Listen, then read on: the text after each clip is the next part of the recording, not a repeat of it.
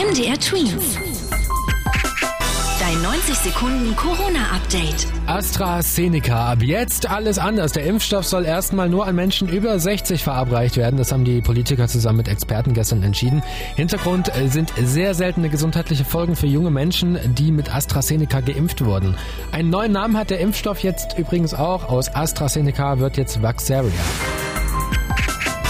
Anders läuft es da wohl beim Impfstoff von BioNTech Pfizer, der hier in Deutschland als erstes zugelassen wurde. Da wurden in den USA klinische Tests für die Kids ab 12 Jahren gemacht, damit man die auch bald impfen kann und er scheint gut zu wirken. Das Unternehmen sagt, dass der Impfstoff bei jungen Menschen zu 100 Prozent also komplett wirksam ist.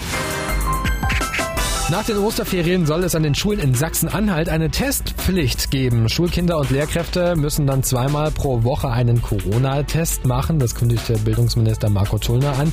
Wer keinen negativen Test vorweisen kann, darf demnach nicht in die Schulräume rein. Ob das auch für Grundschulkinder gilt, steht aber noch nicht fest. MDR Twins. Dein 90 Sekunden Corona-Update.